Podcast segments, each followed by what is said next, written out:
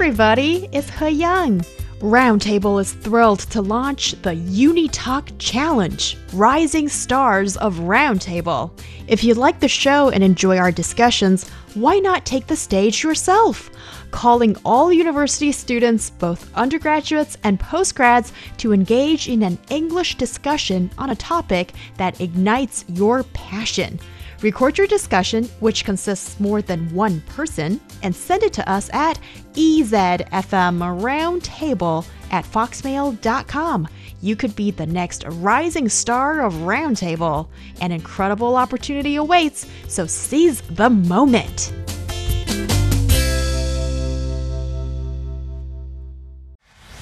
Discussion keeps the world turning. This is Roundtable. You're listening to Roundtable with myself, He Yang. I'm joined by Yushun in the studio and Josh Cotterill on the line. Coming up, we share with you what's made us happy this week in Roundtable's Happy Place. And Music festivals used to be incubators for creativity in music, culture, and fashion. Despite explosive popularity in the post COVID era of music festivals, they are now questioned. Have they plateaued? Are music festivals no longer the breeding grounds for new and groundbreaking ideas in music and fashion? Our podcast listeners can find us at Roundtable China on Apple Podcast. And please keep sending us your comments, thoughts, and questions to ezfmroundtable at foxmail.com. Your voice could be featured in the show in our Heart to Heart segment. And now, welcome to Roundtable's Happy Place. Delivery. Delivery. Delivery. What is it? Happiness from Round Table. Yushun, what's your happy place this week? Well, this week my happy place is a wildlife park. Ooh. Yeah. A wildlife park means that we actually saw some, you know, actually vibrant yet leisurely wild animals living inside the park because, you know, this wildlife park showcased animals in a kind of free range and mixed feeding manner, which means that some animals can freely roam within the designated areas and are not confined to cages. Oh. Yeah, and another point is that this park features a self driving tour area and walking tour area and a predator animal area, which means you can see these predator animals really closely. And um, this allows visitors to observe these, you know, wildlife up close in a barrier free and comprehensive way, I think.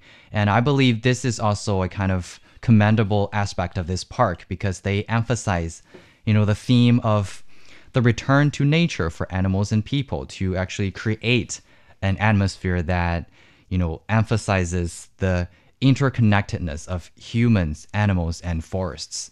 And that actually reminded me of a news that I saw recently a wild wolf in uh, northwestern China's Qinghai province uh, was, you know, fed by a lot of visitors that crossed by, and uh, it was kind of, uh, you know, quite skinny, but now it's becoming really chubby now. Um, people calling it uh, is becoming a husky.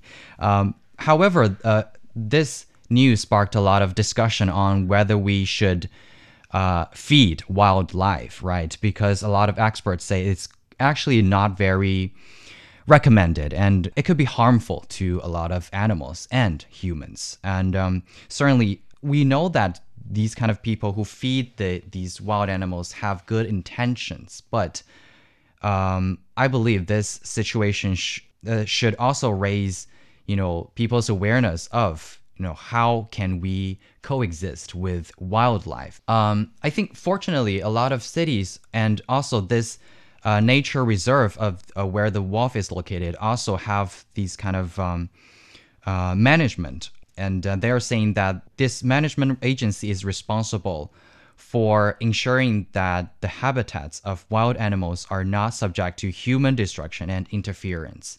And a lot of cities in China have also explicit bans on feeding wild animals. For example, Shanghai um, Shanghai's municipal regulations on wild animal conservation came into effect on October the 1st, prohibiting the feeding of wild animals that naturally grow and reproduce in the wild. And um, yes, I think with these moves and uh, um, I think rules and policies, more people are cultivating the you know the kind of awareness of letting people and wildlife coexist naturally. Yeah, you know I'm not a big fan of parks, uh, zoos, period. Um, But what about cute animals?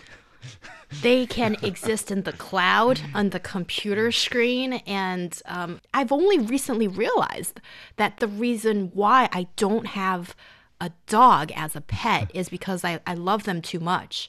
And and previously i couldn't figure out why. Obviously my house is not big enough and stuff like that. And ideally you should be walking your dog three times a day. Thrice not twice. And i can't even afford twice a day. So then yeah anyway en- enough about me. But um, yeah I-, I see the merit in having safari trips and uh, seeing animals and and developing sort of more of a tangible connection with wildlife um, but also i just feel that uh, um, sometimes with the least amount of human intervention or contact is actually the most beneficial to wildlife, our environment, or, or whatnot. But maybe I'm a little bit radical in, in, in thinking like that. Yushun and I really want to go to this park now. So maybe Yeah. after the show, you'll have to tell me some details about it. I, it course. sounds wonderful. Um, what was the most impressive animal you saw there, do you think? I think it's the donkeys. The donkey? yes, because you can actually because you you drive through the lanes of donkeys, you know, of, of I love monkeys.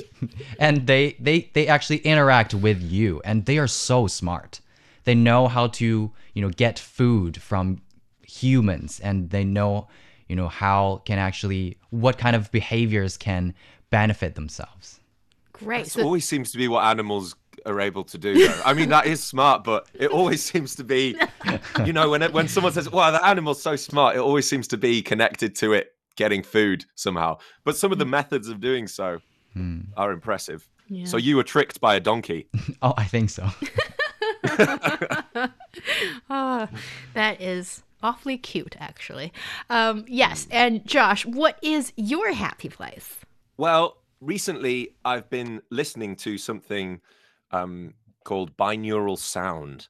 And binaural sounds are also sometimes referred to as sleep sound, or they're sometimes incorporated into like sleep casts or sleeping noise and things like this. And they're, they're basically sounds that help us relax and they can help us sleep. And I've been listening to this and it's really been helping me sleep more deeply. Um, sometimes they're called sleepscapes and things like this. And basically, they're certain frequencies that resonate with us in our brain and they help us to switch off in, in a way. Um, they, they help us to to focus and things like white noise. Have you guys heard of white noise? I'm sure you have, right? So white noise can be any sort of consistent low level sounds like a fan.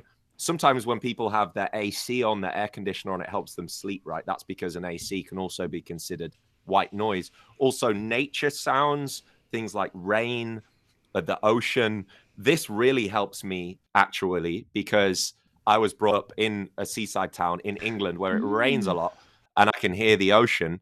Um, so when I hear the rain, it just immediately calms me at any time of day. So there's also some nostalgia in particular sounds Yeah. that help specific people. Um, also, like repetitive patterns, um, low lower frequencies, as I mentioned, and things like this. Um, so I've been listening to these, and there's a variety of apps. Actually, this industry, the sort of health industry, the app industry, has really become popular in recent years. I'm sure you guys have seen some of them, um, and yeah, uh, it's made me really much happier and healthier because, of course, after food and drink, sleep is very important. Have either of you guys ever tried any of these things? I tried um was something that's called ASMR during sleep, um, and I actually quite need it.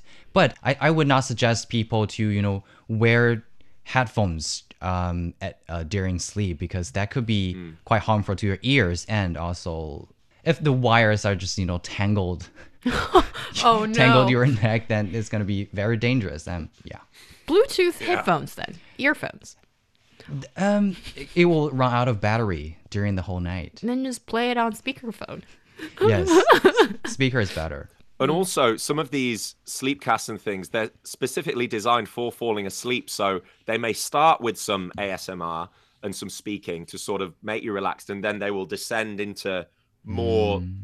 lower noises without any speech. And then you can set it for like eight to nine hours, and it will slowly get quieter and quieter to sort of oh. match a, a healthy sleep pattern. Oh, interesting. The part I find to be most difficult about sleep is falling asleep. And yeah, so apparently listening to podcasts is what some people do, but I mean, if you're listening to a fun, entertaining, vibrant podcast like Roundtable, then yeah, we've also gotten complaints that it doesn't really help you to fall asleep. And I guess that's a good thing. But um, yeah, finding your niche, I guess, and, and also how to allow yourself, your mind to quiet down, to go into sleep mode. I think that's the part most of us find struggling. Well, at least those who find it difficult to fall asleep find struggling. So thank you very much, Josh. And what I have for you as my happy place actually happened um, in the past weekend, but I didn't have time to share with you. So here it goes. The American Ballet Theater is recognized as one of the world's leading classical ballet companies, returned to China in early November for the first time in a whole decade at the National Center for the Performing Arts from November the 9th to 12th. And I got tickets for the last performance. So American Ballet Theater, or ABT, staged this highly acclaimed version of Giselle, perhaps the most beloved early romantic ballet in the world. All of the ABT's 85 dancers joined the China tour, and it was an opportunity to see all of the company's principal dancers and their different interpretations of the art, of course every night for every performance you could only see two of the principal dancers being the um you know playing the leads those kind of things. And this tour was delayed for two years by the pandemic but it was to the great joy of all audience members did we get to enjoy the performances in Beijing for those few days when they were here in Beijing. And Giselle is such a wonderful ballet, so classic and iconic.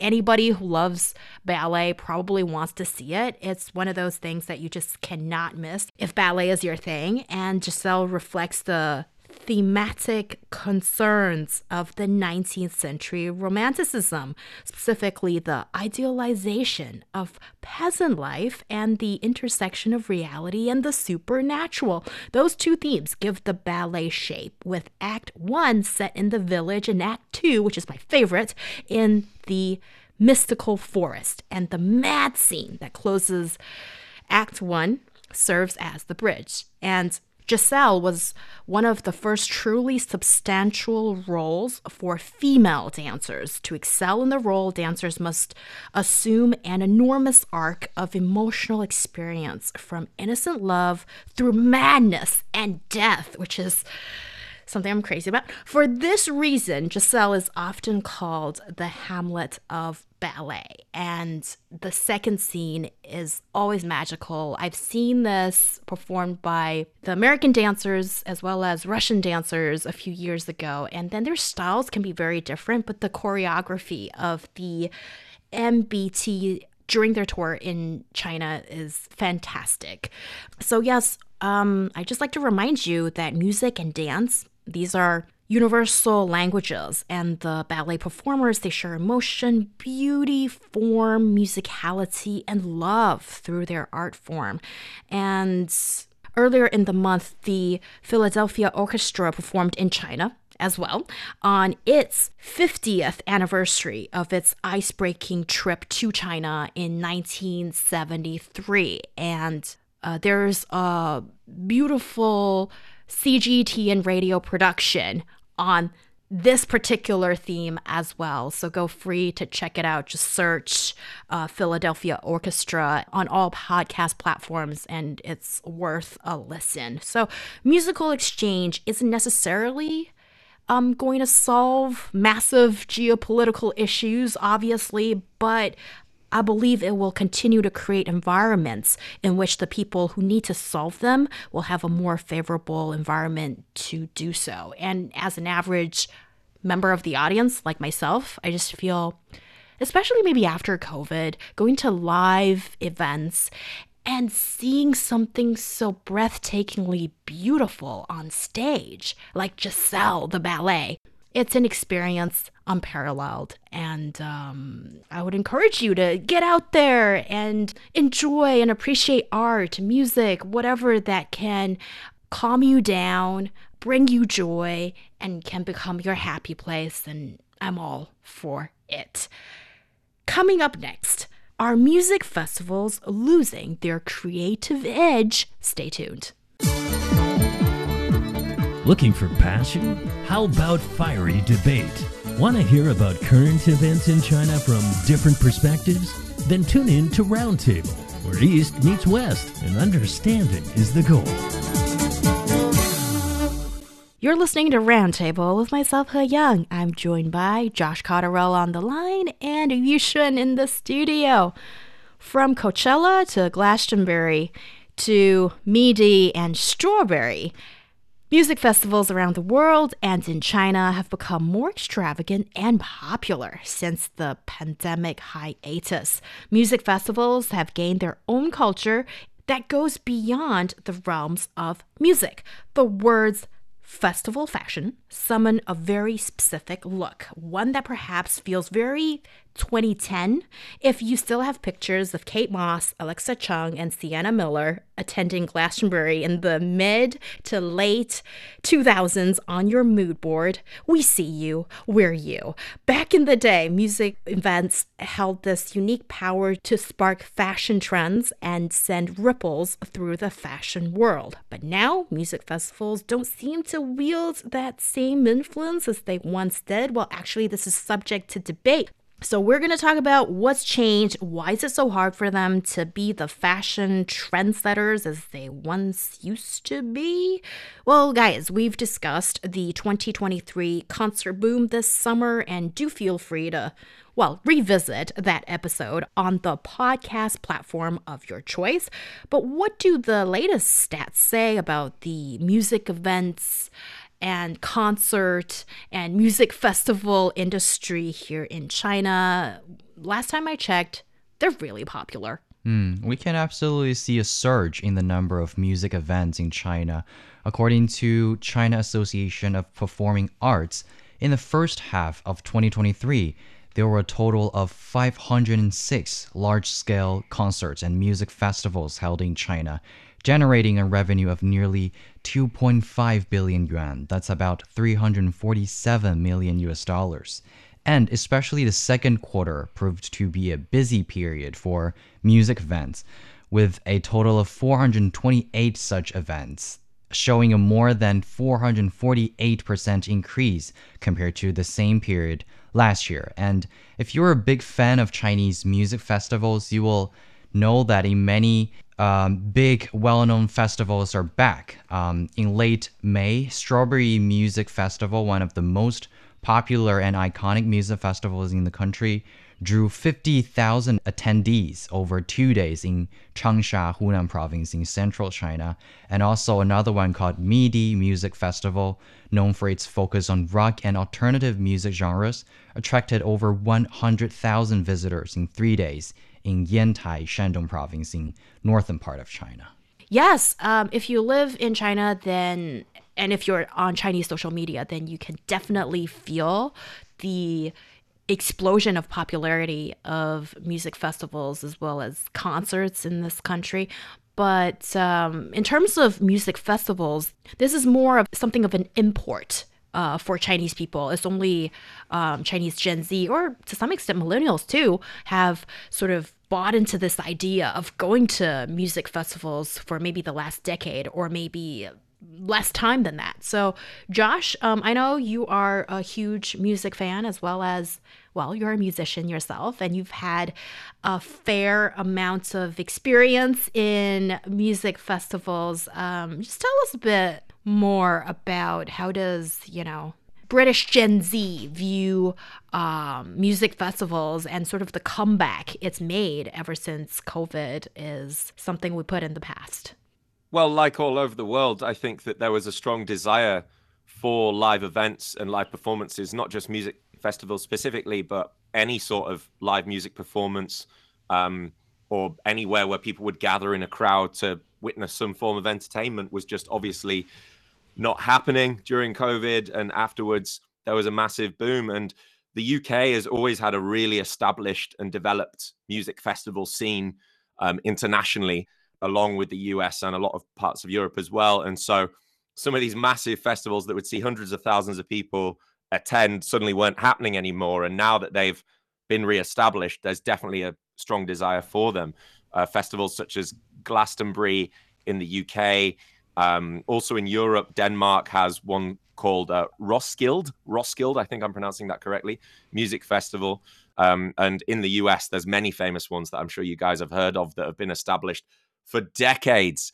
Um, things like Coachella mm. Music Festival, Burning Man Festival, yeah. and things like this. And on the topic of fashion, I think a lot of these festivals really do inspire, have been inspired by, and continue to be at the center of a lot of fashion trends. Yeah, definitely. And also, didn't it all sort of start with Woodstock in the US? And, mm-hmm. you know, and it started the love and peace sort of movement. And, you know, um, turning up with flowers in your hair. And uh, it goes to fashion and beyond fashion and music to a cultural movement. And, you know, these are some of the really interesting monumental periods in music history as well as uh, the history of culture as such. Um, well, yeah, let, let's say a bit more about fashion, I suppose. And um, apparently, this is a criticism of the current um, music scene that uh, these music festivals don't really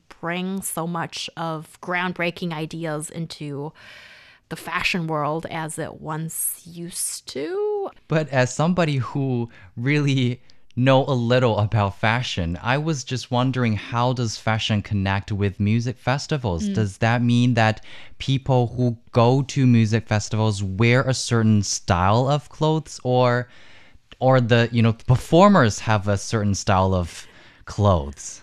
Yeah, what do you say, Josh? I, I think it's everything. I mean, if we just think about how fashion is often at the center of it, it's not separate from social movements as a whole, actually. The clothes that we wear, it's very powerful. And it's often the way that different movements project themselves and show themselves to the world. And I think that music festivals have long had a history of influencing fashion trends. Um, l- let's take a couple of examples then, which might make it a little bit clearer. So, Coachella uh, in mm-hmm. the US, I think, is one of the most famous music festivals in the world, which you might have heard of, right? It's held annually in California. And it's become really synonymous with sort of bohemian inspired mm. fashion trends. Yep. And this is partly because of its location. Um, it's usually in like a desert location. It's often got a lot of celebrity attendees. So it's often almost like a red carpet event, Coachella, actually. And so, mm. just like any other sort of celebrity event, like any catwalk event or when there's a massive film premiere or an award ceremony, and you know you've seen these photos of what dress are they going to wear right? What what are they wearing? It's a massive event. Music festivals are quite similar in this regard but the difference is that instead of as opposed to say a big fashion event where it's only celebrities in the case of a music festival there are sometimes hundreds of thousands if not millions of members of the public. So it's much more powerful as as more of a you know encapsulating this new trend or vibe i'll give you one more example which is very famous. Um, I think Burning Man. Have you heard of Burning mm-hmm. Man? Um, you know, Burning Man's about a week long. It's also held in a desert. Um, and Burning Man is very famous for its imaginative and very avant garde styles. If you look at any pictures of Burning Man, um, it includes a lot of sort of futuristic steampunk inspired outfits.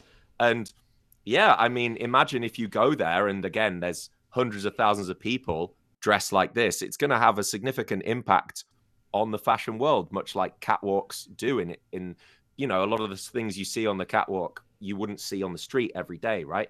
I think it's quite similar at these festivals. Yeah, and Burning Man actually involves burning, right? So it's Wow. not just strictly a music festival, and also that's I think one of It's the many things. yeah, yeah, yeah. I haven't been. yeah me either. Yeah. yeah, um, you know, extinguish any possible controversies that come with, with that. Yeah, Um, exactly. but certainly, um, yeah, the two examples you just mentioned, one, um, Coachella or, you know, the Summery Music Festival, it has its own signature style by now, I feel. Um, well, usually fashionistas would be thinking of flowy dresses, floral crowns, fringe accessories. Yeah, and, and maybe crochet anything.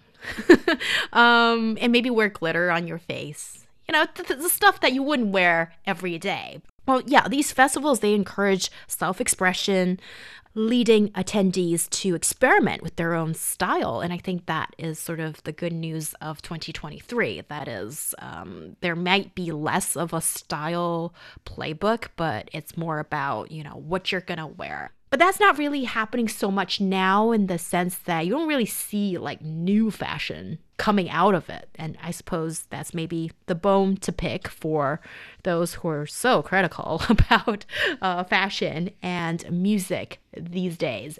Well, again, I think that it's important to remember that fashion is just one part of, if not a very, very significant and impactful part of cultural movements and festivals. Music festivals are much more than music as well, um, as we've discussed today. But if you look at festivals and how important they were to the greater cultural movements and social movements, then I think that it's quite easy to see how powerful these festivals are gatherings of like-minded individuals um, you know exposure and discovery more freedom and acceptance to try to for example wearing different clothes i know my most experimental clothing um, stages and experiences have been when i've gone to festivals. And I, I do wish sometimes that i had the confidence to maybe wear those clothes out you know in beijing when i'm walking around but i just don't personally. But when i was at these festivals i really did. So I, I think that it's important to remember that festivals ultimately are just massive gatherings of like-minded individuals and usually with a very very positive vibe. Mm-hmm. and yeah we can see why it's so influential on fashion as well Yes. And that brings us to the end of today's roundtable. Thank you so much, Josh and Yushun, for joining the show. Thank you for tuning in. You can find us on Apple Podcasts at Roundtable China. I'm He Yang. We'll see you next time.